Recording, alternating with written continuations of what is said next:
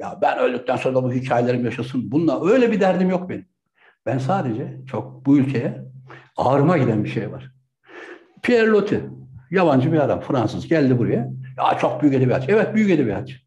Lan bizim İstanbul'u anlatıyor. Gitmiş İran'ı anlatıyor. İran'a gittim İsfahan'a. Türk, dünyadaki en güzel Türk şehridir. Paris'ten de güzeldir. Zaten nısfı cihan derler. Dedim ki bu İsfahan'a dedim niye bir başka yazar, Türk olmayan bir yazar dedim anlatıyor da bir Türk yazar anlatamıyor. Kalkıp onu herkesten iyi ben anlatacağım. Ya gittim Mısır anlattım. Gittim oraya anlattım. Ya da gittim Kemaliye'ye. Benim bir Kemaliye diye, Erzincan Kemaliye'yi anlattığım bir yazım var. Muhteşemdir. Çünkü niye? Ben anlatabilirsem o benim vatanımdır. Ben anlatamıyorum. Turist geliyor anlatıyor, yabancı anlatıyor ya da fotoğrafını çekiyor. O zaman vatan senin değildir. Tasvir edemediğin, ruhunu, toprağını, kokusunu duyamadın, sesini duyamadın, elektriğini ve enerjisini alıp iletemedin şey senin değildir. Bu toprağı en iyi biz anlatacağız. Kırşehir, köftesini, yemeğini, annesini, iç savaşını, doğuda ölen çocukların kanını, o sıvasız evlerde oturanları, acı çeken insanları, hastane kapısında ölenleri sen anlatacaksın. Anlatamadın senin halkın değildir. Anlatamadın senin kültürün değildir. Ben bas bas bağırdım. İnsanlık olmadan vatan olmaz. Önce insanlık derdi. Japonla kardeş, Afrikalıyla kardeş, büyük bir kardeşlik, insanlık kavgam var. İklim kavgamız var. Dünya kardeşliği kavgamız var. Ama bunun yanında da vatan var. Kendi öz ailem var. Kendi kültürüm var. Roland Barthes denen adam 1950 yıllarda Fransız edebiyatının büyük eleştirmenidir. Şöyle bir cümle başlar. Ulan ibneler edebi bir cümle midir der.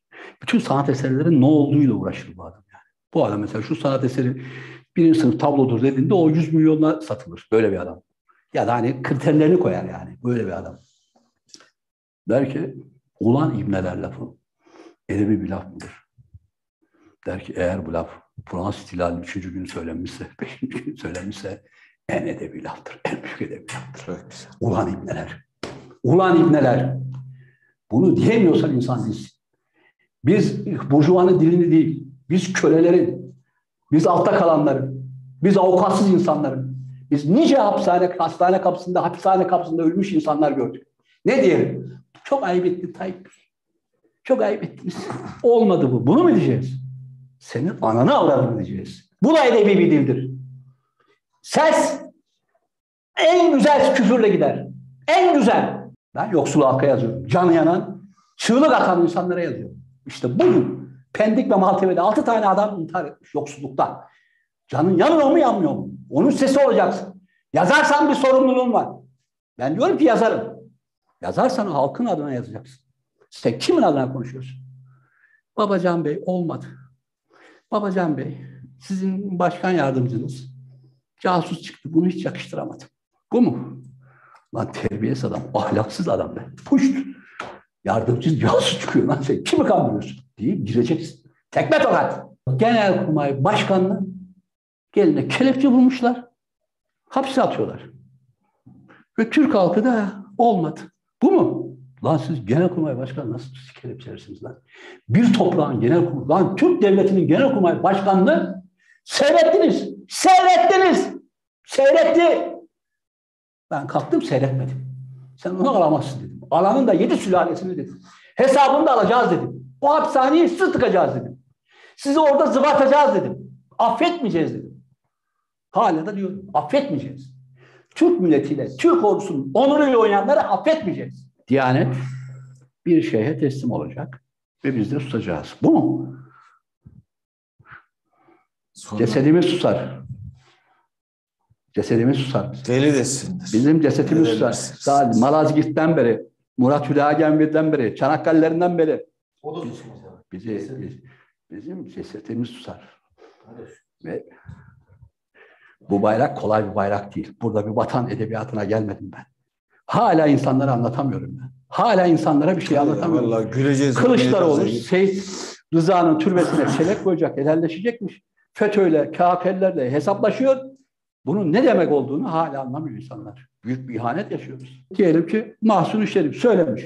Yiğit Muhtaç ne olmuş kuru soğana. Bir cümle geliyor sana. Ya da 7-8 asır önceden. Açın kapıları şaha gidelim. Ulan ne nara be. Açılın kapıları şaha gidelim. Vuruyor sana. Sanki şuradan söylemiş adam ya. Sanki şuradan söylemiş ve şimdi söylemiş.